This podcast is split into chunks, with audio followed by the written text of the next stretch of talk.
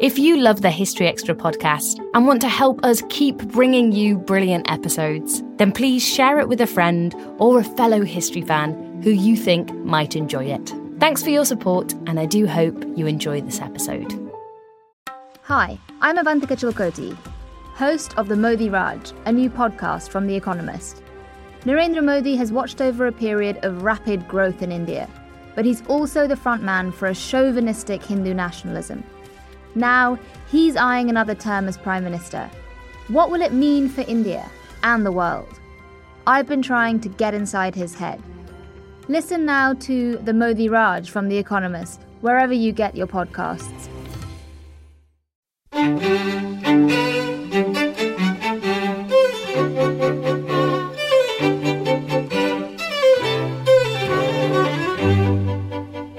October, for example, was the classic time for falling out of trees, trying to knock acorns down to fatten pigs, uh, because that was the season for fattening up pigs on ripe acorns before you slaughtered them. That was Steven Gunn on some of the dangers that face the inhabitants of Tudor England. It's not a society of equals. It's uh, and, and I think that's that's one of the the historiographical uh, myths of the Anglo-Saxon period. And that was Ryan Lavelle on the Anglo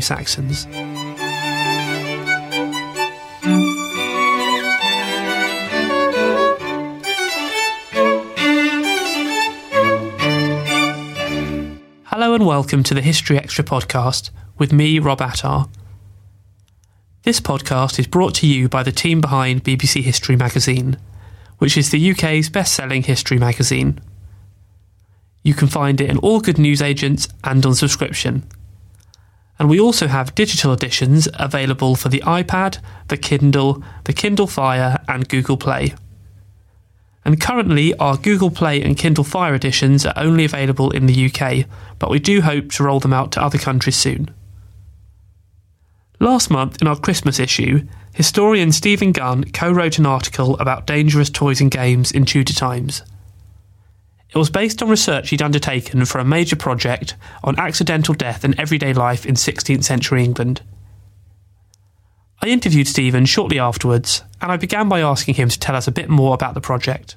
So, this research comes from a project funded by the Economic and Social Research Council, which is running for four years, uh, and we're now uh, nearly a year and a half into it. Uh, the aim of the project is to look at the 9,000 or so uh, coroner's inquest reports into accidental deaths which survive from 16th century England. Uh, so far, we have photographed uh, probably more than three quarters of the reports, and we've classified all the reports from the 1550s. That's the decade we started with, uh, and we're now working on the 1590s with the aim of seeing whether uh, there are significant changes we can pick up between the 1550s pattern of accidents we found and the 1590s one. And the hot news from the first couple of years of the 1590s is that there are a lot more accidents with guns, which suggests that guns are spreading through 16th century England by the end of the century. For the article you've written for our Christmas issue, we're talking specifically about the death of children. Were there quite a, a lot of accidental deaths of children recorded here? Uh, about one in six of our accidents uh, seem to happen to children. Uh, quite often, the specific age of the child is given, um, and what we do for uh, statistical purposes there is to break them down into what seems to have been one of the 16th century ways of thinking about people's life cycles. So children from 0 to 6, that they, th- they think in sevens, it seems. So children from 0 to 6, children from 7 to 13, and then adolescents from 14 to 21. Uh, 21 was the age you came of age as a landowner. Um, uh, and uh, many apprenticeships and so on would have ended around that age. So there seem to be periods of about seven years at a time. And one of the interesting things that comes out there is that children under seven seem hardly ever to have been working when they had accidents, whereas children between seven and 13, about a quarter of the accidents they had were while they were at work. So clearly, children of a certain age, unless they were uh, wealthy enough to be still in education between seven and 13, um, they would be expected quite often to be starting work of some sort. So even though the thrust of the feature was about dangerous toys and games, in actual fact, a lot of children were dying in the workplace. Yes, um, often uh, fairly basic jobs, so carrying things around, uh, often following somebody else carrying something, uh, carrying grain to a mill, for example, uh, or looking after animals, uh, taking um, uh, horses to water, for example, or, or feeding horses. Um, the one that surprised us with children working was large numbers of boys driving carts. Um, and uh, one of the accidents we found helps to explain uh, how they got into the position of driving those carts because we've got a nine year old boy who's being taught how to drive a cart by his father, uh, who then gets overexcited and runs and jumps onto the cart and then falls off it and, and, and is hit by the hit by the cart as it, as it falls over. When we're talking about the very young children, quite a few of them, it seemed, would have died playing or with toys. Were these kind of deaths quite common in those days, like more so, for example, than nowadays? It's difficult to say because it doesn't always record what the children are doing. Uh, uh, where um, we do get insight from the fact that quite often they're described as playing, but uh, quite often they're just described as being by water. Very large proportion of these deaths, particularly of small children, are drownings. Um, and so sometimes the way in which they're playing is described. Uh, one child said to be looking at her reflection uh, in a big tub of water. Um, uh, another child is um, making mud pies out of mud and then presumably wet mud by a ditch and then falls into a ditch and, and, and drowns. Um, but it's not always clear how they're playing, what they're playing at, but but at least sometimes they they're described as playing, um, and uh, the, the the games that they play uh, are not always easy to reconstruct. Uh, so so this is one of the areas where the inquest reports don't tell us everything we'd like to know. Obviously, it would be nice to know if they were playing uh, knuckle bones or or telling each other nursery rhymes or quite what, but but they don't go into detail that they don't need in order to explain how the accident happened. But even so, I suppose you're, you're getting information from these reports that you probably wouldn't get elsewhere about the way children lived. Uh, well, that's right, because of course, lots of the things that children did when they had accidents were things that were unspectacular. Uh, so they were things that nobody bothered to record.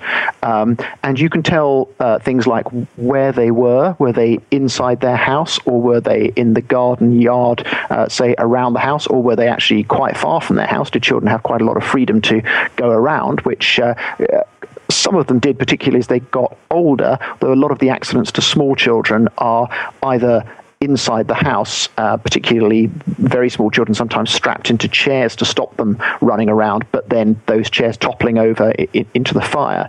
Um, or they're in a garden or a yard near the house. That's where quite often children are falling into tubs of water or uh, ponds in the back garden or wells or, or uh, areas of water like like that. Or they're playing with animals very close to the house, and then um, we uh, we've got babies, not not actually in the 1550s sample, but in other samples, uh, attacked by pigs. Uh, but most often, the most dangerous horses, as they the, the most dangerous animals, uh, as they were for adults, were horses. Uh, so kicks from horses or, or, trampling by horses seems to have been a really major danger for um, people of all ages in, in the 16th century.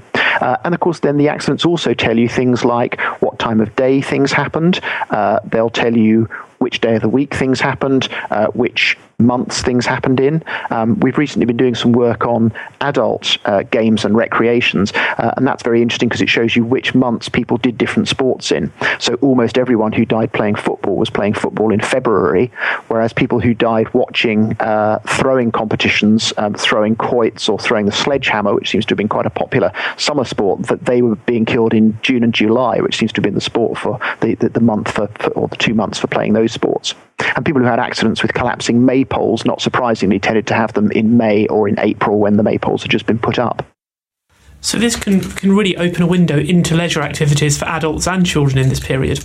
Uh, it seems to open a window of a different sort from the windows that we've had before, uh, because most information we have about leisure activities, uh, at least before you reach the uh, the 19th century, when uh, folklorists or whatever you, you, might call them became interested in uh, how children played and um, uh, what the traditions were of, of children's recreation and of adults' local recreation and why they were different from different parts of the country. You might think in, in the 20th century of the Opie's great study into nursery rhymes, for example. Uh, before all that, um, it's uh, really only possible to know about recreation most of the time, either because it cost money so occasionally, uh, church wardens, for example, might pay to bring greenery into the church at different times of the year, or they might pay money for bonfires for um, uh, celebrating uh, bonfire night, gunpowder treason day, uh, things like that. Um, or because the authorities were trying to control things. So we know why people thought that um, dancing around maypoles was a bad idea because it encouraged young people to uh, uh, uh, get too friendly with each other and produce illegitimate children and so on in the in, in the nightmare vision of moral reformers of the 16th and 17th centuries. Um, and we know why, for example, football was thought to be a bad thing because it stopped men doing their archery practice, which would have been a much more uh, militarily profitable way for people to spend their recreation time. Um, but we only know from that sort of material uh, that it was thought to be a bad thing, that authorities were trying to regulate it, maybe why it was thought to be a bad thing, and sometimes who the people were who were getting into trouble for doing it. What our sort of material tells us is not only for example, what sort of people were doing archery practice or playing football or throwing the sledgehammer or, or, whatever, but also when and where and with whom and sometimes under what circumstances. So you can show, for example, that sometimes people from adjacent villages would play football matches against each other. And has anything in your research so far do you think will change our understanding of leisure in this period? Uh, think one of the interesting things is swimming, uh, because the, the medical advice in the 16th century was mostly that it wasn't very good for you to expose your body to water. Uh, it opened the pores and let diseases in. Um, swimming became more fashionable uh, in the late 16th century, particularly under the impact of people thinking about the classical world, where clearly uh, the Greeks and Romans uh, had done a lot of swimming. Um, and uh, so it's interesting that the first book on how to swim in English is written by a Cambridge academic in the 1580s, uh, and you find Cambridge students starting to drown trying to learn to swim uh, in, in significant numbers in the 1560s and 70s. Uh, and we're finding people in our accidents, not all of them uh, scholars or, or, or, educated people or people who would be thinking, I must swim because the Romans were so manly and they did lots of swimming. Um, but some of them, people like that, uh, we're finding them drowning uh, from the mid 16th century onwards. So we've got a scholar of Eton College who, who, who in the 1550s. Uh, we've got these Cambridge people in the 1560s and 70s. But we have also got uh, apparently uh, people who aren't uh, studying and presumably hadn't read books uh, uh, like that who are also trying to teach themselves to swim. We've got somebody who's trying to teach himself to swim in the River Severn with uh, inflated bladders that he's holding onto, but then the current is stronger than he thinks and it pulls the bladders away from him and then he then he drowns. Um, so it does look as though people were uh, trying to swim and, and in some ways trying to teach themselves to swim. We've got someone who it said actually went to a pool to try to teach himself to swim. Um, but when this first book on how to swim is written, one of the things it says is if you're trying to learn, take somebody who's a strong swimmer with you uh, in case you get into trouble. And these people who drown are often people who, who drown alone. Uh, so, uh, what this goes with also is a sense that. Um, at least at the height of the summer in July and August, people, uh, men rather than women, are completely stripping off and going into water to wash after work uh, because labourers and um, uh, uh, people traveling uh, a long distance and getting hot uh, seem not to have thought, well, the best medical advice is to stay out of the water, but just have thought, I'm very hot and sticky and dirty and I'm going to get in the water and have a good wash. And then something goes wrong and they, they end up drowning. Coming back to uh, children, in these accident reports, were there any comments about negligence of the parents or guardian? Uh, there don't seem to have been. Um, uh, occasionally, uh, there's a comment that um, people didn't know where the child was, say. Um, uh, it, if people had thought that parents were being negligent, then it looks as though they would have been able to say so because the format of the reports would have would have enabled that. But even at times when we might think the parents are being negligent, so for example, there's a boy who takes his friends to play in his father's blacksmith's workshop, and then uh, a hammer and a scythe fall down on top of him. Um, there doesn't seem to be any blame placed on the parents. Um, uh, and in fact, the, the, small boy who is uh, trying to drive the cart and then jumps onto it and turns it over, uh, it, it actually says that he did it without his father having told him to do it. So, so there does seem to be a sense this wasn't the father's fault at all. That, that the boy just suddenly ran off and, and, and jumped on the cart. Um, and it's difficult, of course, because the jurors are local people, so it may well be that they don't want to um, get the parents into any more trouble than they're in already, uh, or that they don't want to cause them grief. But then the jurors themselves could be uh, um, put under uh, pressure or punishment by the government if it turned out that they'd given an untrue verdict. So we have to put some degree of trust in what the jurors told the coroner at the time. And what were these reports used for? Were they for prosecutions or anything? Did anything come out of them? The, the point of the reporting process was to investigate the cause of death so that it was known whether it was a murder, because if it was a murder, then you'd start uh, a criminal investigation and uh, potentially bring a murderer to, to justice, uh, or whether it was a suicide, because if it was a suicide, then the goods of the person who'd killed themselves would be forfeited to the to the crown, to the, to, to the king or queen, uh, because uh, suicide was regarded as a as, as, a, as a, crime against the king as well as a, a mortal sin. Um, uh, so the idea was to look at accidental, well, look at all kinds of sudden deaths and decide whether they were uh, murders, whether they were suicides, whether they were accidents, or whether they were in, in another category, uh, which they called by divine visitation, which just means a sudden death with no obvious cause. Um, and the majority of those verdicts came in for people who, for example, died in prison, uh, where uh, jail fever seems to have gone through prisons uh, very fast. Uh, sometimes there's a terrible case in Oxford in the 1570s where not only do many of the prisoners die, but even the people trying them in court catch the fever from them, uh, and, and the judges die as well. Um, and uh, so there are significant numbers of, of, of, cases like that, but we do get occasional other cases where people just drop dead in the street for whatever and are not known to have any obvious disease, and therefore uh, it's thought suitable to have a coroner's inquest into it.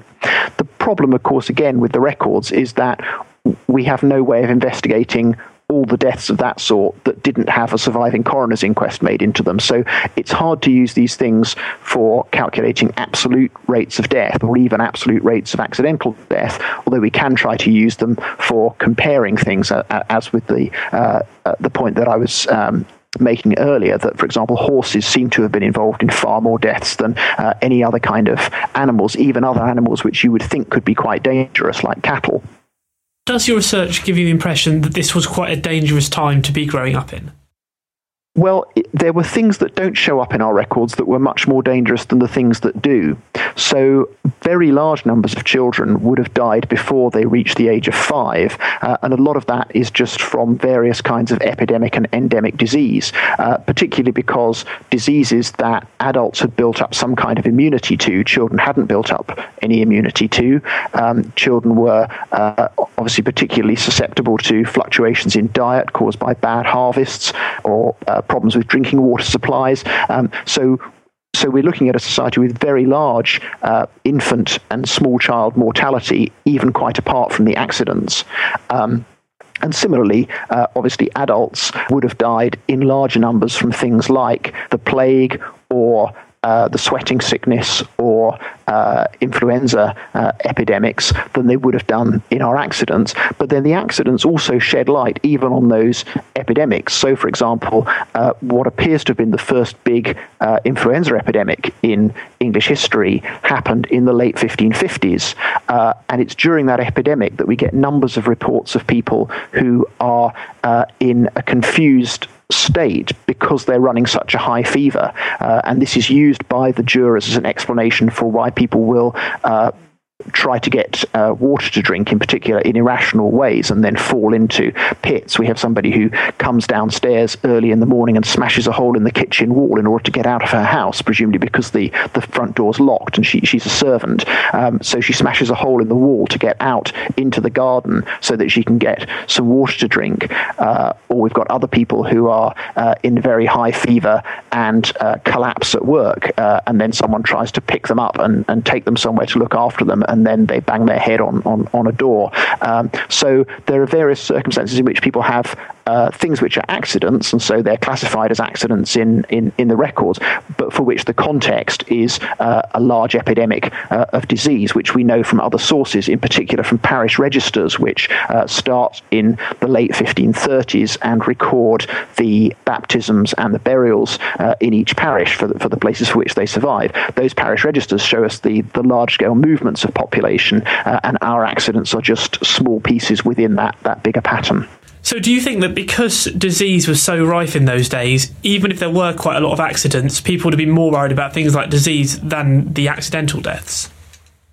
I think people were probably worried about both. It's interesting if you look at uh, pre Reformation religious practice that um, people are concerned with sudden death. They're concerned with sudden death partly because they didn't want to die without having made confession of their sins to a priest. And so uh, it was said, for example, that there were certain prayers that you could say or relics that you could carry, uh, or, or, indeed that going to Mass uh, on any particular day would stop you dying suddenly uh, on that day. So they were clearly worried about um, dying in an accident when they hadn't had time to, to compose themselves, um, particularly because uh, the classic deathbed, people are meant not only to, to make their peace with God, but also to make their peace with their neighbours and call in people um, to whom they owed debts or, or against whom they had grudges or whatever in, in an ideal world and put things straight with them. So just being run over by a cart or kicked by a horse or falling into a river and drowning uh, was something that worried people uh, in in a broader sense, not just in the sense that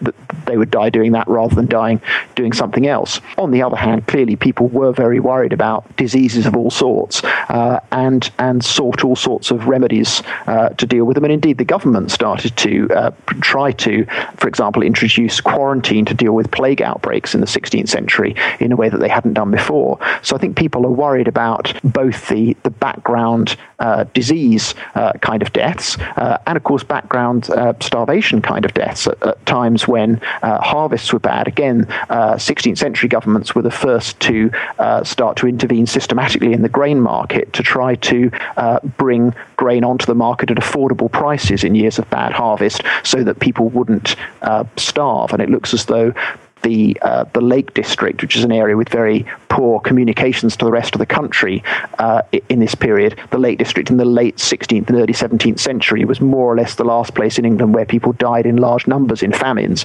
Uh, people would be weakened or, or become ill or so, and so on in famines, but it looks as though there wasn't that much death from starvation in 16th century England. But even so, it's something people would have worried about. Um, it's interesting, of course, that accidents um, are something that uh, again, people could take measures against. And there are some forms of health and safety advice in, in 16th century uh, England. Um, we've been using a book by uh, Thomas Tusser, who's an agricultural author, wrote a book called 500 Points of Good Husbandry, which is advice for farmers.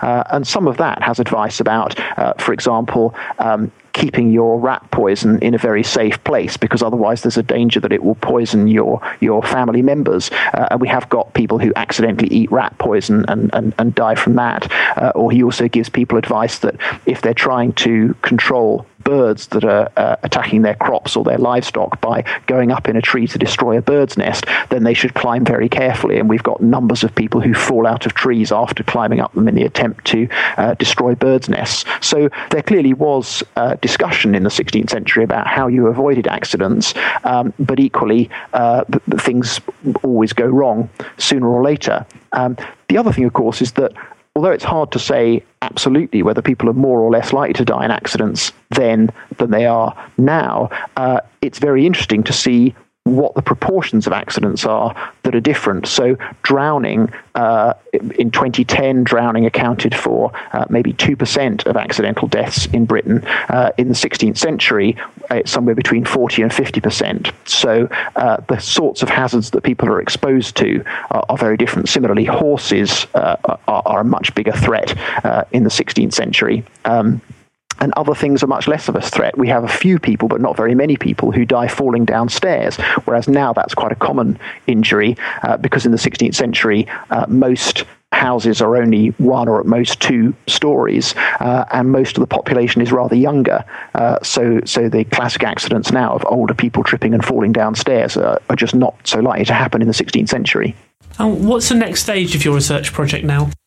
So the next stage is that we're moving on to the 1590s, um, and uh, the idea being that having looked at the 1550s in detail, we can then look at the 1590s and see what sorts of comparisons we can make about change over time. Uh, in the end, we're aiming to work right through all the 16th century uh, accidental death material. Uh, it's thinner at the start of the century, so we won't have uh, quite so many records from the first two or three decades of the century then uh, the numbers are pretty constant from the 1540s, 1550s onwards.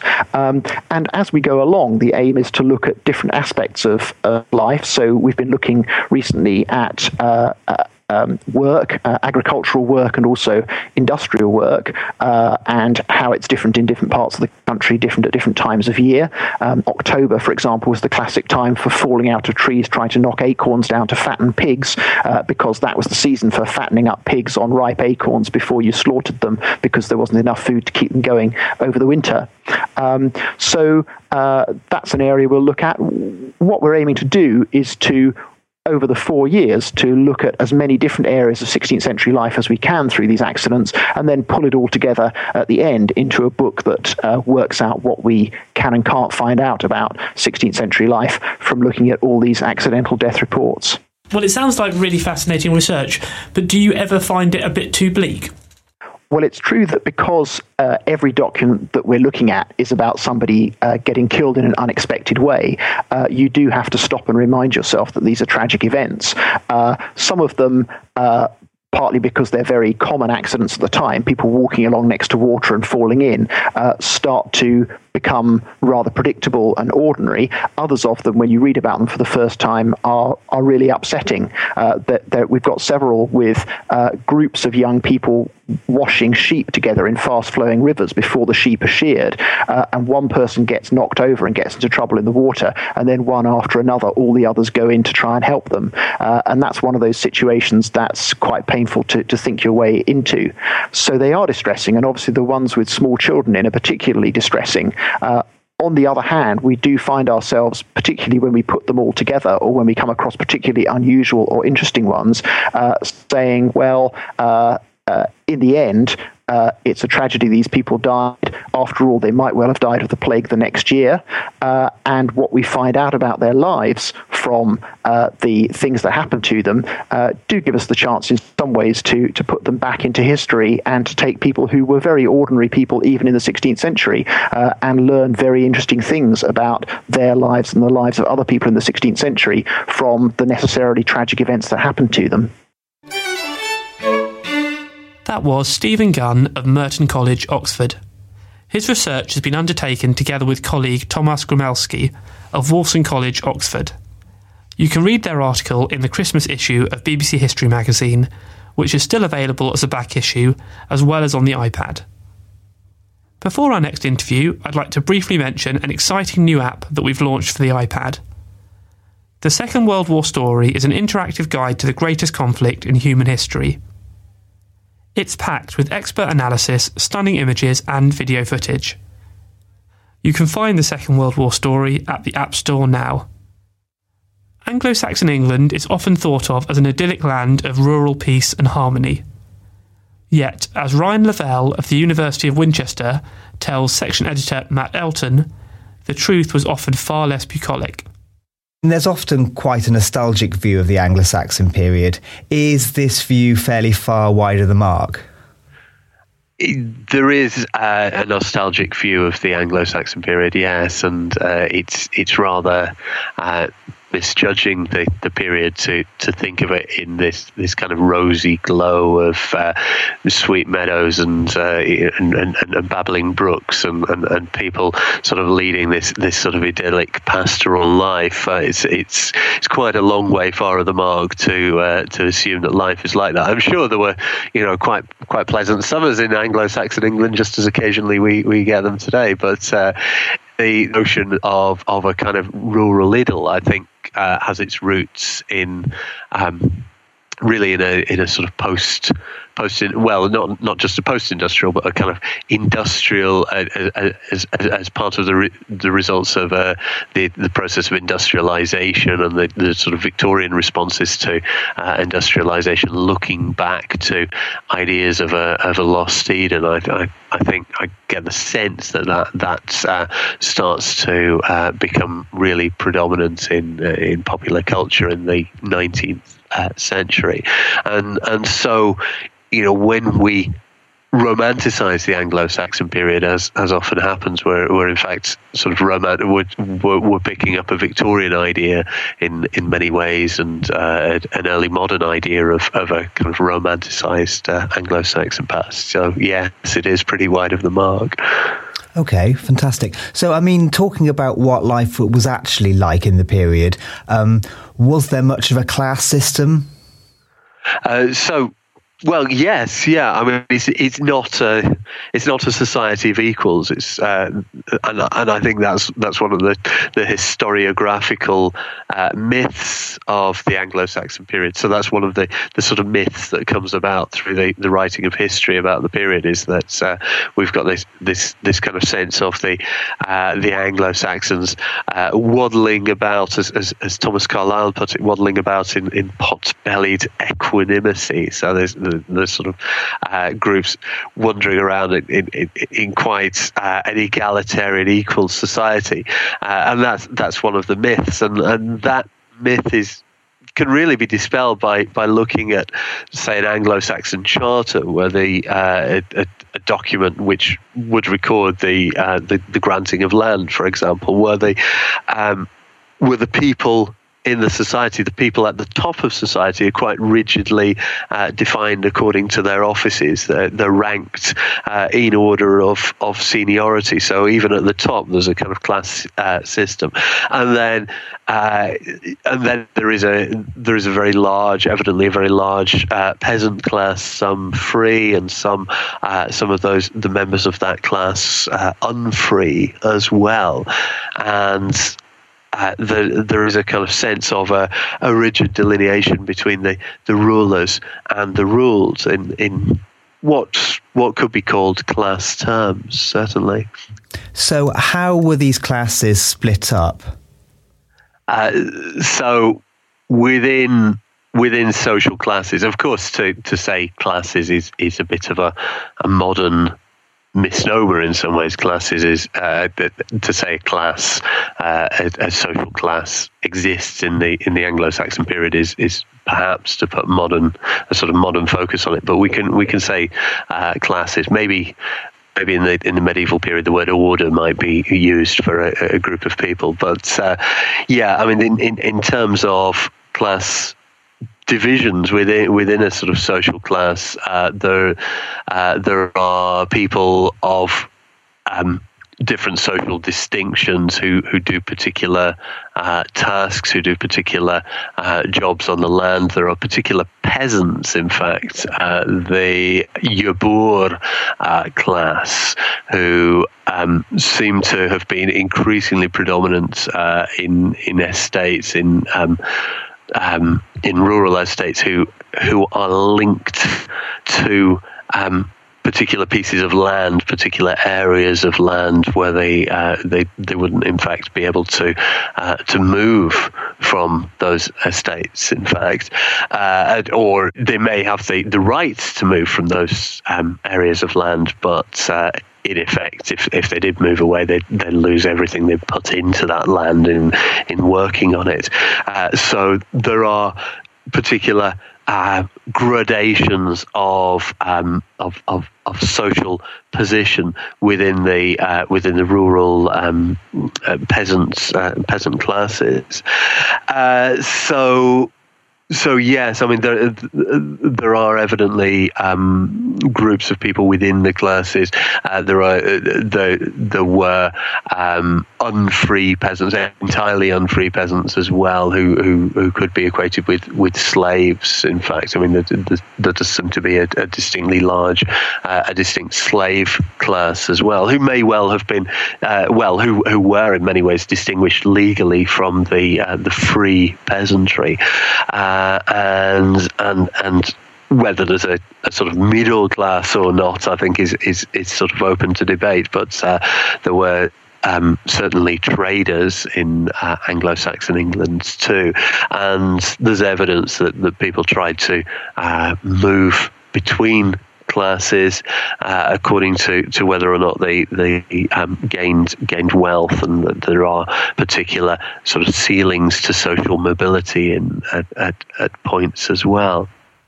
Okay, I mean, talking about the very highest orders, I suppose, were there certain things that enabled you to become a member of those those top orders? Uh, yes, yeah. Uh, the ownership of land is is the main thing. So to own five hides of land is is seen as the the qualifying uh, the qualifying um, ownership, the the, the qualifying um, issue for people to be a member of the thegnly class uh, in the 11th century. And um, in fact, Wulfstan, the Archbishop of York, uh, complains that. Uh, that people were attempting to, to gain this, this thegnly position without having the the necessary necessary land. So evidently, you know, maybe some there were some people who were uh, getting getting through this uh, qualifying position without uh, what was required, but basically there, do seem to have been particular uh, material expectations uh, for for these um, people. So so you've got that, and then there are also other things that they might be required to have uh, their own residence with their own tower and their own bell tower on it and their own hall within that residence. So these are, you know, these are these are quite major qualifying attributes. These are the sorts of things that you you would associate with a with a knightly class in uh, later centuries. In fact, is is very similar to the uh, the continental knightly class, uh, and and and so that's that's the sort of thing that defines you of, as, as being of aristocratic status in in the Anglo-Saxon period, and as as you move as you move higher into the, the nobility, uh, as you start to see the, the sort of super magnates, uh, one defining feature seems to be being linked to the royal family. Uh, so through marriage or through blood or, or perhaps by both, in fact, you know, being related to the royal family was an important thing. So, so in fact, this, this sort of super kin group, uh, this, this sort of class of, of super magnates of, of late Anglo-Saxon England, the, the, the very wealthy uh, aldermen and and later earls uh, were related to the, the royal family uh, by by some very close uh, networks. So these these are things that are, are, perhaps less legally defining features than things which sort of come out of of belonging to a, a, a powerful. Um, uh, controlling, ruling uh, class in the in the period.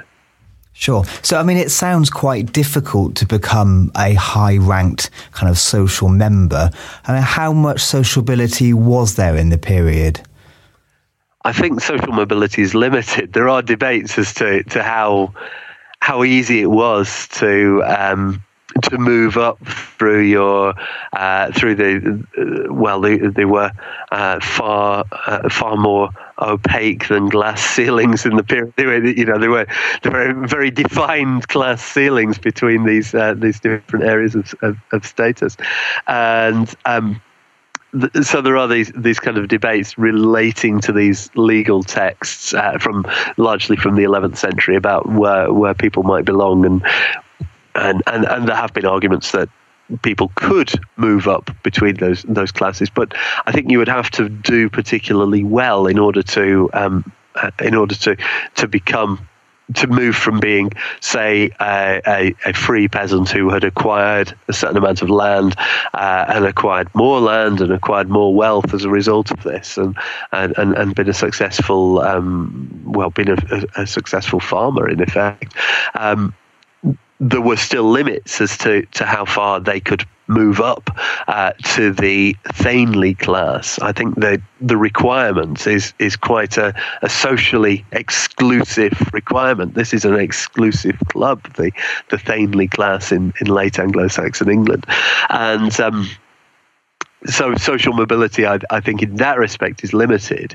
Um, but evidently people were able to um, to prosper.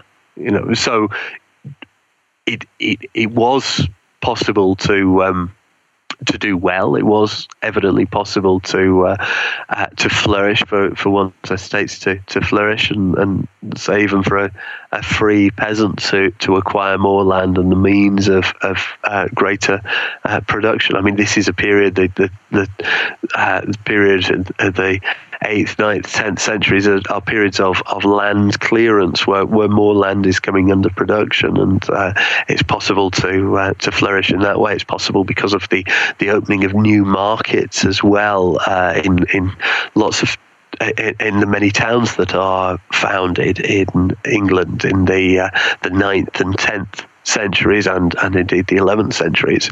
So the, it, it was possible to um, to gain wealth, to perhaps even uh, gain coins as well as a as a result of uh, trading in in markets uh, in in the period too. So so the possibilities of um, of social mobility in, in terms of material wealth uh, were evidently presence. Uh, so I don't think we should really assume that everybody is absolutely bolted down to the uh, to, to, states of, of penury and, uh, and, and poverty. But nonetheless, there there are evident you know there are evident aims of, of, of, stopping people who, who do particularly well to uh, to climb the social ladder too quickly. Okay, so turning um, to the other end of the spectrum, I suppose, um, what would day to day life have been like for the poorest members of society? It it's difficult to know, but uh, it's for the poorest members of society who do the most difficult jobs. I mean, it's it's. Uh, it's a hard life. I think it's a difficult life. It's uh, it's a, a, situation where there's um, where where agricultural work has to be done in the, the daylight hours that are available. Uh, in in winter time, of course, there's less work to be done because there's less daylight in which to to do it, and and uh, evidently, well, uh, gosh, what would we say? Uh, fewer tasks are, are, to be done in winter, but there are still tasks to be done, such as mending fences and uh, and and and still ensuring that uh, uh, that the that land is uh, properly properly maintained. Um, there's there's a lot of agricultural tasks that are, are necessary in uh, in Anglo-Saxon England, just as in any uh, pre-industrial society where where people live on the land, and, uh, and for the poorest members of society, uh, people were people live in a in a state where the possibility of of gaining a a sort of greater surplus of food, of, of, of, of things to eat, of, of, ways to, to sustain your family are, are limited. And um, effectively, it's a subsistence economy where, um, where, where, where people are, are living in, in that manner.